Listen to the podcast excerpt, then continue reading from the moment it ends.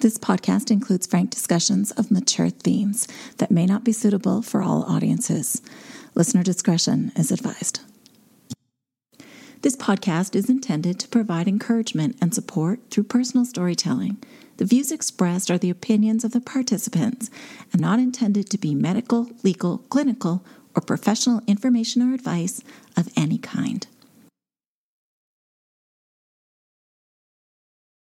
Welcome to the Bubble Hour. Welcome to the Bubble Hour. Welcome to the Bubble Hour. Welcome to the Bubble Hour. Welcome, welcome, welcome, welcome, welcome to the Bubble Hour.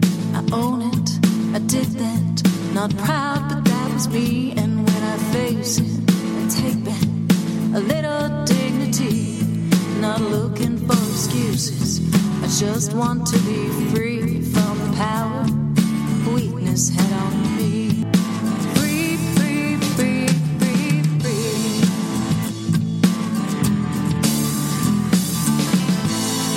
Jean McCarthy, and you're listening to The Bubble Hour. Hello, and welcome to the Bubble Hour Archives, a treasure trove of episodes ranging from 2012 to 2022. I'm recovery advocate and author Jean McCarthy. I joined the Bubble Hour as a host in season two. Together with other hosts over the years, Ellie, Lisa, Amanda, and Catherine, we all extend to you our gratitude for listening and a heartfelt wish that this podcast will find a welcome home in your recovery toolkit. The resources mentioned on the show are available at thebubblehour.com, including information on the online support group called the BFB or Booze Free Brigade, often mentioned on the show. Now, if you're hearing this message, you're listening to one of our free archived episodes, and we'll make sure that there are loads of these available for you to enjoy. These are partial versions of the original recordings, and if you want to hear more, you can listen to full versions and the entire back catalog ad-free by joining us on Patreon. So just head to patreon.com slash the bubble hour to learn more. I'll also put a link in the show notes to make it even easier for you to find that. So, all right then, enjoy the show. Hi, everybody, and welcome to the Bubble Hour, where real people still real, share real stories about recovery. Tonight's topic is about starting over, facing yourself after relapse. And I am here with my co host, Ellie. We have several guests with us tonight. We have Lisa and Lissa and Holly. So, many people who try to quit drinking alcohol have at least one relapse before achieving long term sobriety. For many, a relapse is part of the recovery process. If you had a relapse, all is not lost. It is time to face the facts, pick yourself up, and start back on the road to recovery. A relapse can be a valuable lesson that helps to strengthen resolve and, continue and continue to live an even more authentic and fulfilling sober life. Relapsing is not an indictment, it is simply a reality. The problem is that once it has happened to you, it can be overwhelming to face what has happened. There is a tendency to heap blame on yourself, to feel that you are a failure. This is counterproductive. This week on the show, we'll be looking at constructive ways to face yourself and move forward after relapse. And so, like I said, tonight we have some guests that have some experience with this. And so I'm going to ask, I'm going to get right to having them share. So, Alyssa, could we hear from you on your experience? Sure. Hi, everyone. Um, my name is Lissa, and I've just kind of written this out because I'm a little bit nervous. But I recently had a relapse and started right back, and um, this is what I wrote. It happened. I thought about it for two days. I let my guard down, felt beat down. The disease told me that just one night won't kill me. The insanity of alcoholic thinking came right back. Internal triggers, all the usual suspects H-A-L-T, hungry, ang- angry, lonely, tired, plus the perfect storm of external triggers, financial, health, emotional. It is just usual life, but it all felt overwhelming. Like I was the only one working on myself. I started to isolate. I wanted to take a break. Relapse entered my mind. I never wanted to go out for an extended period. I always knew I'd go right back to it the next day. But that's the insanity. The plan didn't work. The drink didn't bring me relief. With the first sip, the liquid burned like shame all the way down. Regret filled my cheeks hot and angry. As I finished the drink, I swallowed hard, hoping to devour my self pity and feeling of uselessness, but it didn't work. All the feelings I had I already had were now compounded by the self-loathing of knowing that I just let go of seven and a half months of continuous sobriety. I had forgotten the feeling of self-loathing in sobriety. I felt like I just lost it all. I failed. There's nothing worse than a head full of recovery and a belly full of booze. Mm.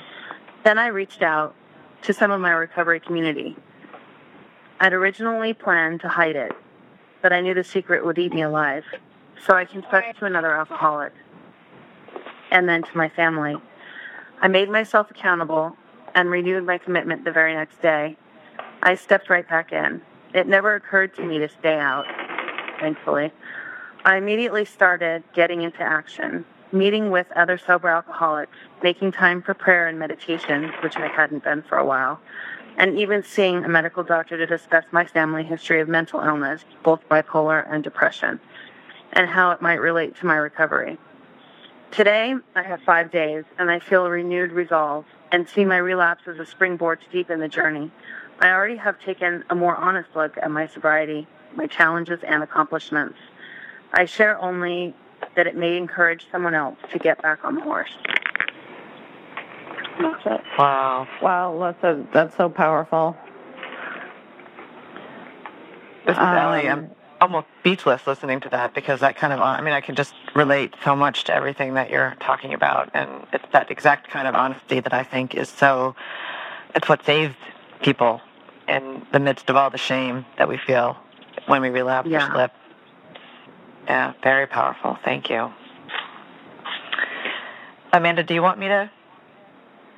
Yeah, Ellie, um, do you want to do you want to share your story? And I, I just wanted to add too, as part of one of your your your recovery communities, Lissa, it was just so amazing to me. I know you know how hard it can be, and it was so amazing to me to see how you jumped right back in and got on the the got in the center of the pack of you know of that particular community and just to see it, it, it's awesome to see you what you've done just in five days and to see the people around you the love and support that you get.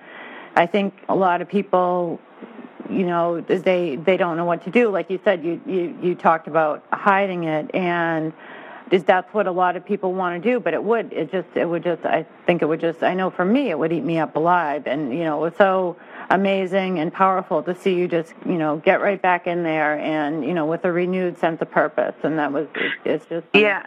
I have to say, you know, if it wasn't for my recovery community and other alcoholics, both, you know, sober or not, I mean, I'm so glad I didn't think about it too much before I jumped back in, to be honest. In fact, during the actual drinking, I reached out to people in my recovery community, and which is something completely crazy but smart. I mean, that I did because in the end, when I when I came out, so to speak, to my family that I had relapsed, I did not get any support. It was the exact opposite, and all a lot of shame was heaped onto me after the fact. So I'm really happy that if you know that I did get back into the middle of the pack with my recovery community because those people who will get me, my people, they really carried me forward. There could have been a really big chance that I would have stayed out for a really long time or completely given up had I not gotten back to the people that that really understand the issue and talking to other alcoholics for me is is the actual life and death difference of being able to stay sober so, I oh. mean, I'm so happy that I had that, that community to, to reach out to because had it been just my normie family and friends, I probably wouldn't have. Lisa, this is Holly. It's so important for all of us who are in recovery to hear somebody in real time, you know, face to face as it were, say, it, it, it, it is not the answer. It didn't give me the relief that I was seeking. You know, all of the old lies and all of the old shame and all of the old guilt just came roaring right back because we all harbor that that desperate hope that yeah. that somehow if we drink again, it's going to be our friend again. And it's so important. Your message is so critical to recovering alcoholics to to hear firsthand that it, that that is just part of the insanity of the disease, that it's never the answer and it's never going to no. be. You're right, and that was a big shock to me because I mean, like an old relationship that's bad for you or anything, you know, you always just remember the good times. You completely, you know, nostalgia. You completely forget the bad stuff. And it was like I said, the first step immediately that self-loathing and self-hatred and all that ugly stuff that comes along with alcoholism and, and shame that I really haven't felt for seven and a half months. I mean, I've lived I've lived free of all of that for so long that I had forgotten how completely awful that feels. And so no, it didn't it didn't numb me like like I used to think it did or maybe like it used to, but there wasn't even a chance of it working on me anymore. It was just it's ruined for me. So I'm really happy actually. Starting a clock is just one arbitrary thing. I haven't lost anything that I'd learned before, and even now I feel I'm I'm much deeper in my in my journey that I am today than I was last week before I had done it. Mhm. Definitely. So powerful. oh, doggy. That's my Charlie. We Charlie. have a visitor on this show. Charlie agrees. That's the dog feeling approval. Um, this is Ellie, and I just I I'm so incredibly inspired and moved by everything that you talked about, Lisa, and it it segues really nicely into a, a part of what I wanted to talk about. I just I, I wanted to start by saying that I think you know this topic of tonight's show of starting over. I, it's really important to clarify that starting over isn't the same thing as going back to the beginning. And I, when I was struggling after a relapse, somebody with 25 years of sobriety literally like took my face in her hands and she looked at me and she said, if you were driving from Boston to Los Angeles and you got lost in Chicago, would you drive back to Boston and start all over again? Or would you hmm. whip, whip out your map, get your tools going, and start again in Chicago and just keep going on your journey and think about why you got lost and not make those same mistakes again? And that helped me so much because relapse is such a loaded word for so many people. And you know it, arguably it should be a loaded word because i think fear of relapse and what it means it can be a healthy deterrent from drinking. But really when it comes down to it it's just a label it's just a word just like the word alcoholic. And and labels in and of themselves are, are sort of are harmless really. So when the quote unquote worst happens or you relapse or you slip the weight and meaning that we can ascribe to the word relapse is can be, I think, very difficult to claw your way back from. At least it certainly was for me. I relapsed after uh, a little over four years of sobriety, and I'll just briefly t- talk about that in a moment. But it had been like this giant looming, like the R word. Like I did that thing that I never thought I would do, and that shame. Alyssa, one of the things I liked the most about what you shared was that you had planned to hide it, and you didn't.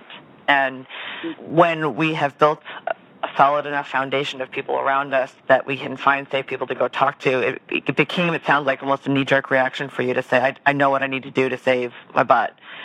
And not letting the shame and the feelings that come with the idea of, oh my God, I just relapsed, um, keep you from doing what you needed to do, or for me. And it also doesn't, starting over certainly doesn't mean that you've failed. Arguably, I would say that the times that I have had to start over in almost anything in my life, whether it was after relapse in my recovery or in other difficult situations in my life and I've had to make big life changes. It's in the starting over where I've learned the most because I think that it's, I've said this before, it's not the mistakes that we make, but it's what we learn from them that matters. And relapse really only connotes what it is that I let it. If it makes me feel failure and shame, then that's what it's going to do to me. If it makes me make some important changes or do some hard work and look at the things that led up to either the thinking, do I have resentments, do I have anger, are there toxic people or situations in my life, is there something I need to do more of or less of? You know, I think that these that these circumstances can be unbelievable teachers if we let them.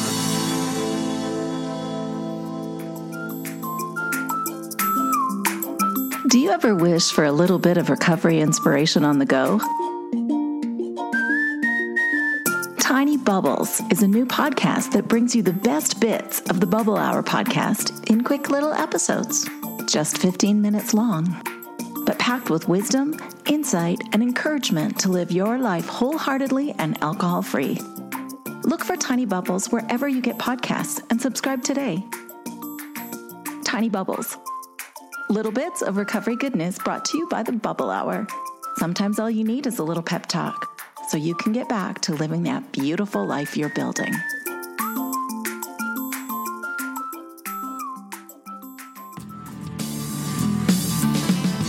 When I first got sober, I was profoundly aware of letting other people in my life down because it was all about the outside for me when I first got sober, not about the inside. But after a few years of recovery, I realized that the feeling of cheating on yourself is really pretty awful. I think it's almost worse than feeling like you let other people down if you're you know, you start to fall back in love with yourself again and get your confidence back and you've overcome shame and vulnerability and then you find yourself making excuses for why you're drinking and you just can't hide from yourself anymore. But I think that that also speaks to a lot of what Lissa shared too is that if you, if I, I had built up a base of people that were safe and in recovery who I could talk to, who understood. Because, like with Lissa, there was a lot of finger pointing and how could you and why did you and you've gone and ruined it all. And, um, you know, it took me a long time to even begin to rebuild the trust within my family and in my non recovery community. But the people who understood alcoholism and, and what was going on were able to really carry me through it. And they could only help me as much as I was honest with them because I had the relapse when I found the lump, and then a few months later, I had another brief relapse for one one night, and I was so tempted to just say, "Oh, forget it. That doesn't really count," but it does count.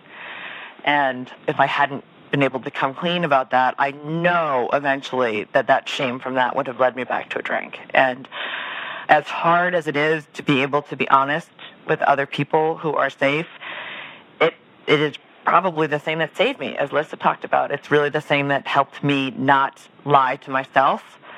Because I'm really good at that. I think alcoholics in general are pretty good at that like, oh, you thought you might have had cancer. Of course you drank. That's not, a, you know, just all these crazy things that I would think about. And so I think that the, the biggest pitfall with starting over is that, you know, this is kind of a, a weak analogy, but if you think about dieting, you know, like if you've been on a diet and you've been really good and you've been good for like three weeks and then you, you have a slip and you eat like half a pie you know, I think a lot of us have those, uh, those maybe, maybe all of us don't eat half a pie, but that's what I do. Is the feelings of, oh, now I've screwed it up for good. I might as well just keep eating until Monday. I'll start again on Monday. Or I might, you know, now I've done it. So it's those, that self-sabotage, the self-destructive behavior that comes in. That's a really hard thing to turn around. And I don't think that I can do it by myself. I need other people to come in and be like, don't let that self-sabotaging voice bring you down further because no matter what you've done, you can always make it worse.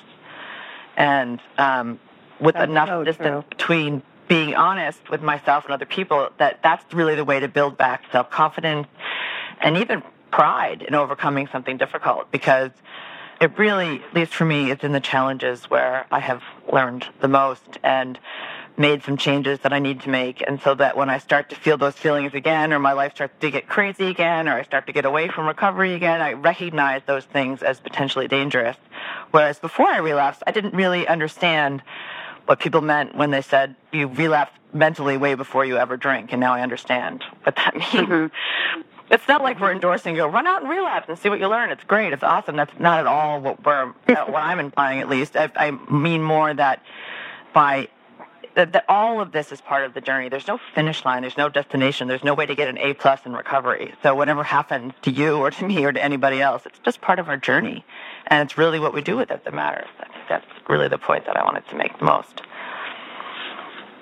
Absolutely.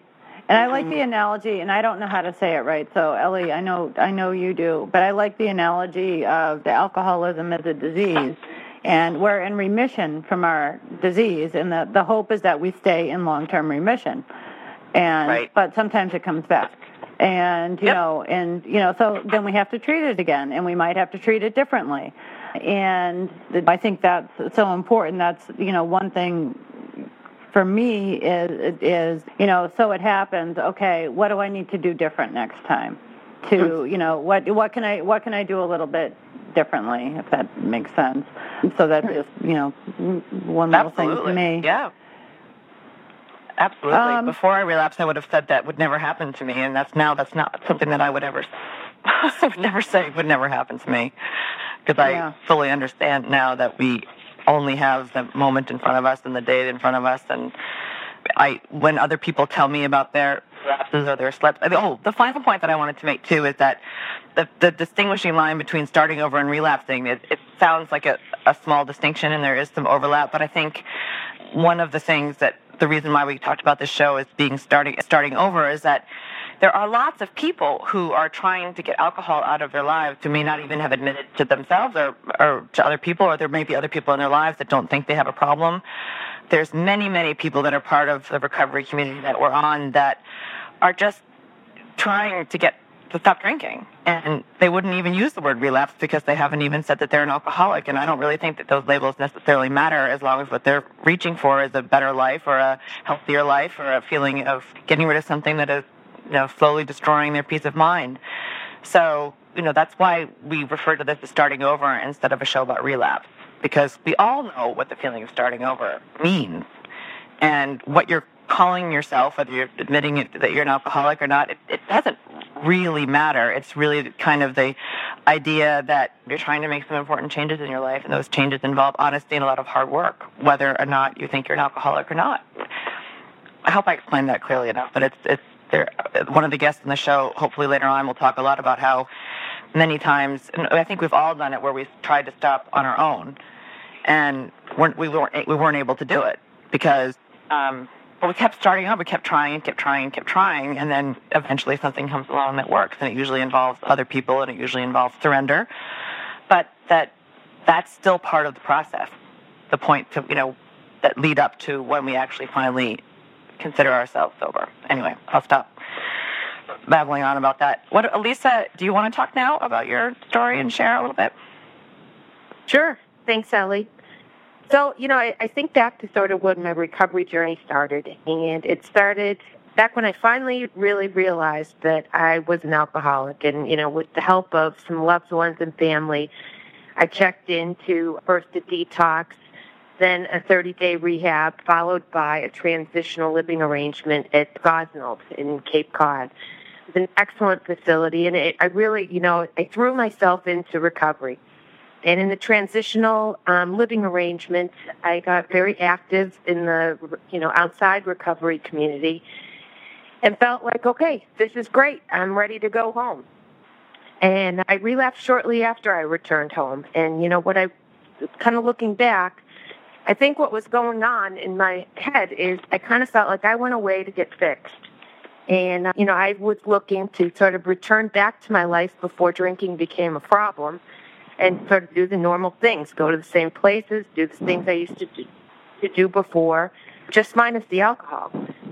You know, I I thought up until recently, you know, before I knew it, I just relapsed. It wasn't something I planned. It happened quickly, and I got back on my horse quickly. But in reality, it, it there was some subconscious planning involved.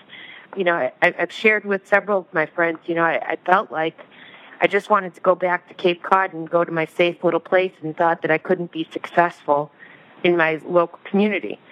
You know, I did what I was told initially. I went to some meetings, but I didn't feel the warm wel- welcome connection that I had down at the Cape. You know, but but I that was on me looking back. I didn't put myself out there. You know, very quickly I kind of felt like a, an outsider, and you know the meetings in particular that that I was going to had a great message, but I just wasn't finding the right sort of people. It, you know, and I, I look back to, I just didn't understand that it's what it meant to ask for help. And that, you know, what I've learned now that I have some sober time in my, coming up on two years, and I'm finally in a position that I can help other women. And um, what I didn't understand at the beginning is when they'd say, you know, ask for help. It helps the person who is helping you as much as you need it. But I did that today.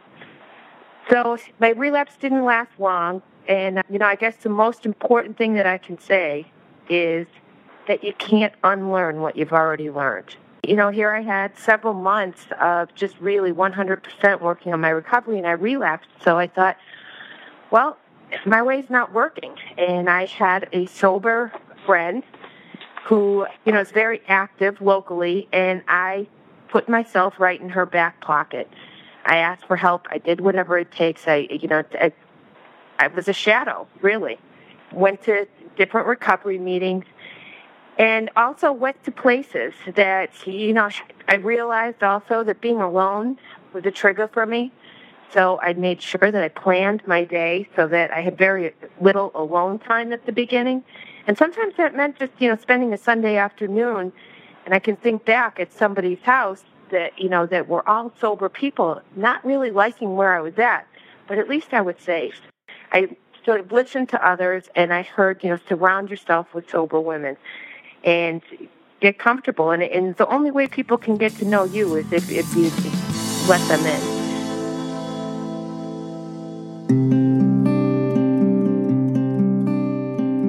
Good Care is a new collection of recovery readings inspired by the Bubble Hour. If you love the encouragement and support you find here on this podcast, then this new book is for you. Visit thebubblehour.com for more information or check the show notes for a link to purchase. You'll find Take Good Care on Amazon worldwide. Take Good Care, recovery reading inspired by the Bubble Hour, the perfect gift for yourself and friends.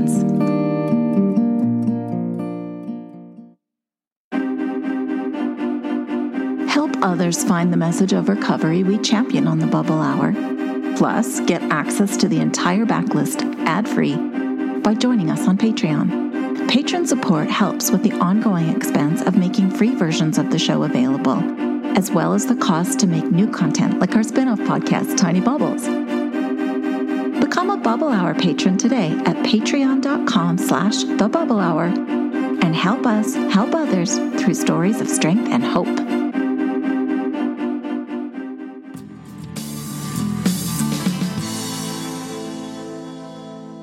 So now we'd like to hear from Holly. Would like to Okay. your experience? Good evening, ladies. This is Holly. Um, thrilled to be back here on the Bubble Hour. I've been thinking about this topic, and uh, boy, I could I could have written an awful lot of what Lisa just said. Of course, there's a lot of similarities, but in my particular history, I decided that I knew that that alcohol had become a problem. I knew that I had to do something about it. I didn't know what. So I began going to a local recovery meeting and and I would go to the meeting on Tuesday night and come home and drink, you know, because I really I I didn't have the intent of quitting drinking. I wanted to I needed to try to figure out what was going on and and I was still, you know, on the debate team. Am I now the big A? Am I an alcoholic? Am I not an alcoholic? You know, I was still and my disease was still talking to me saying, "Nah, you know, you're you're fine." And so I would then I would listen to people, and as I began to get to, I I began to get to know some of the people. I would go to the same meetings, and I would see a lot of the same faces, and I began to get to know them, and they had something that I wanted, and I could see the laughter and the fun. Meanwhile, I'm driving home every night from the recovery meetings, crying the whole way home in my car, you know, and mm. so it so really you know i had thought well i'll go to a recovery meeting or two and i'll find out about what this alcoholism is all about. And maybe i think in the back of my mind i was thinking maybe i'll learn how to moderate or i'll learn how to control it you know so i can be a better alcoholic and so you know it took me a while. It, it it took me a while. It took me probably a good four to six weeks to get to the place that we all reach where I had I was standing at a precipice and I had to decide am I powerless over alcohol that was the big number one thing that kept coming back. Am I powerless over alcohol? And of course I'd I'd go to recovery meetings and an awful lot of the topics would would revolve around that interestingly enough. And I would, I, I would, I would leave a recovery meeting and I, with a, armed with a little bit of information and a little bit of hope, and I'd say, all right, now I'm going to really, I'm going to really do this. And I, of course, wasn't talking to a soul, and I wasn't uh, sharing with anybody, and I wasn't opening up to anybody. I couldn't even admit it to myself, much less somebody else. And so I would get, well, the magic three days, four days, and then I'd drink again. And I'd go back the next week with my tail between my leg legs and I'd get maybe 5 or 6 days. And it went on like this now for a couple more months. And I was so frustrated. All of the feelings that Lista said, you know, I'd, I'd have a little bit of sobriety, but it wasn't enough that I'd even really begin to start feeling good about myself. And I'd start drinking again. I can't get this. I don't know what's wrong with me. And the, the self-loathing and the, and the things that I was saying to myself, were so self-defeating. Well, of course, that's the disease wanting to keep you right where you are. And the only thing I've always said as part of my story, the only thing I did right in the beginning was that I kept coming. And I remember when I walked into my first recovery meeting, it was in December of 2009. And there's this guy in our meetings, one of my favorite people. His name is Deuce.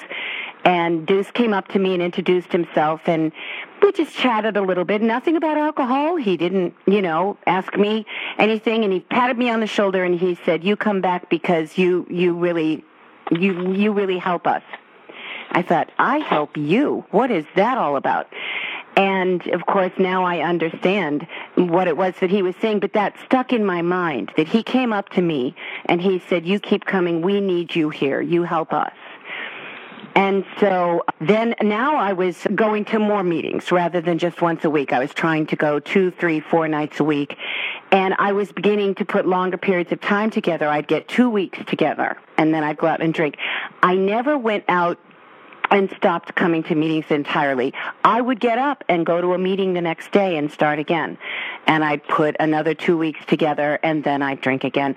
But I, the only thing I did right was that I kept getting up the next day and I keep coming. And I knew in my heart of hearts that I wanted what these people had. I wanted the the the real laughter. I wanted the the real friendships, the real I the I wanted the honesty because of course as any good alcoholic I was lying to everybody including myself. And I just I couldn't put it together. And like Lisa just said, I'm I'm a smart girl. I you know, I'm I'm an intelligent woman. I'm capable. I'm successful in a lot of areas in my life. Why can't I put this together? Mm-hmm. And I had the the magic 30 days. I could not get to the magic 30 days. I once went 3 weeks. And I remember thinking, ah, I've got this. 3 weeks, I've got this. And I I drank again and what my um, story really was my drinking again was not so much a function of something happening in my life that was upsetting me. It was boredom. Because I have found that boredom is the biggest danger sign for me. Not even necessarily being alone, because I like being alone and I like getting stuff done when I'm alone, when I'm sober, of course. But it was boredom. You know, that used to be, if you think back to your drinking days, what are you doing Friday night? We're going out drinking it was something to do. And you take away that, and there's this huge void. And I was a teacher at the time, and I'd get out of school on Friday afternoon, and I'd be home by 3.30, and I would look at these four walls and think, how in the hell am I going to get to Monday morning? Without, I was bored. What do I do until I used to, you know, have a drink while I was making dinner? What what do I do now? So for me, what I did because I kept coming to to recovery meetings and because I listened, I heard an awful lot of very wise women who had been through this journey before me and they said the witching hour was hard for me that you know 4 to 7 p.m. time and so I found that I had to keep myself really busy. I was on the phone with somebody, or I, if I had something that I had to do, pay bills, organize something, or run errands, that's when I did it. Because it would keep me out of just sitting at the four walls thinking that a drink might be a good idea right now. And I really took that to heart. And so I found, like Lisa said, I began to organize my day. I had a plan. And it sounds really labor intensive. What a plan for the day, but I really truly did. And I'd get up in the morning when it was quiet and I would do my sort of meditating and I would set my day and I'd look at what my day looked like and where I thought the hours were that were going to cause me trouble. And I tried to make a plan. And then I tried to stick with the plan. And then I went to the meeting and I would talk to people about my plan and I'd say, okay, it worked today, you know, and so little by little, I was able to put together, still pathetically short amounts of time. I couldn't even get to 30 days. That's why when somebody, you know, posts online that they have nine days, nine days, that's huge. I can so relate to that. Nine days, throw me a party. You know, it was so hard. And little by little, I started to have more success. But I will tell you, I went to my first recovery meeting in December of 2009. And on May 4th, 2010, so that's, you know, six months, was that was the last day that I drank. And my sobriety date is May 5th. And I did not know when I got up on Wednesday morning, May 5th, that that was going to be my sobriety date. I didn't know that. What I knew was that I drank the night before. What I knew was that what was once my friend, my soother, my place to hide, I had had enough in recovery. I had heard enough from other alcoholics that this no longer worked for me. I knew that what I was doing, like Ellie said, I was hiding from myself. I was lying to myself. I knew that alcohol was never again going to work for me. And so my choice was really to keep lying to myself and keep feeling as miserable as I was feeling or to get up and try again. So this was probably on on May 5th, 2010 was maybe the 65th time I had a day one. I mean, you know, I had had so many day ones in that six months, but it never crossed my mind to not get up in the morning and try again. And I got up in that morning and I set my day and I kind of pinpointed what I thought would be bad times of the day for me. And I got through my day, day one, and then I got up on day two and I did the same thing. And the one thing that I did, like Lisa said, I started going to more meetings. One very wise person in recovery said to me, Did you drink every day? Hell yeah. Well, you really should consider going to a meeting every day. And that was the only, that was how they said it to me. Not you have to, you might want to consider. So I took that seriously. And I began to go to a meeting every day. And I began to plan my days around what I thought would be difficult times. I never went to any kind of an organization or a, or something where alcohol was served that I didn't have a plan. Like Lisa said, I had my plan. I knew how I was getting there, when I was leaving, how I was getting home. I knew, and the minute I hit the door, I had that glass of soda in my hand. If you have a glass of soda in your hand, everybody leaves you alone because they don't care what's in your glass. So I just little things, you know, and, and of course I'm going to meetings every day, so I'm hearing more and more of these things about how to get through the next day. And that was what really turned it for me. But like I said, I had no clue on May 5th, 2010, that that was going to be my first day in long-term sobriety. I had no idea. I just got up and tried again. So my message to people who have tried and relapsed, to people who maybe haven't been able to put together several months even, who maybe are struggling to put a week together or a couple of days together, my message is don't give up because you don't know. Tomorrow may be the first day that you can begin to put the pieces together. And that uh, gives me tremendous hope when I think back on it now. And tremendous, tremendous love, support, and empathy for people who relapse. When I hear that someone's relapsed and they say how hard it is to walk up and get their 24 hour chip again, I just sit there overwhelmed with love and admiration for them. No judgment. I've been there. And I'm just so grateful that they have the courage to stand up and say, maybe, you know, my journey can help you. Maybe you can hear something in what I'm saying that'll help you stay sober for another day. And and that's what it does for me. All right, everybody, this is where we leave off for this shorter version of this conversation on starting over after relapse. But the episode does continue for another 30 minutes, and you can hear that if you join us over on Patreon, where we have the extended versions ad free of all of our shows. Thank you so much for being here. Thanks for walking this walk with us. We're glad you're here. Sober is a great way to live. And if it's something you aspire to, keep going. It's worth the effort. If you are walking this walk, please know you're not alone. We thank you for being here. Until next time, please take good care. I own it. I did that. Not proud, but that was me. And when I face it, I take back a little dignity. Not looking for excuses. I just want to be free from the power weakness had on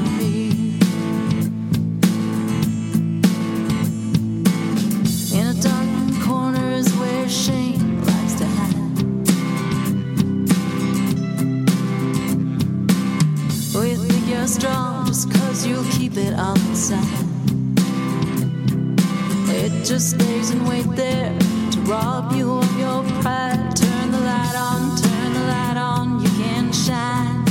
When you say oh, I did that, not proud that that was me. And when I face it, I take back a little dignity.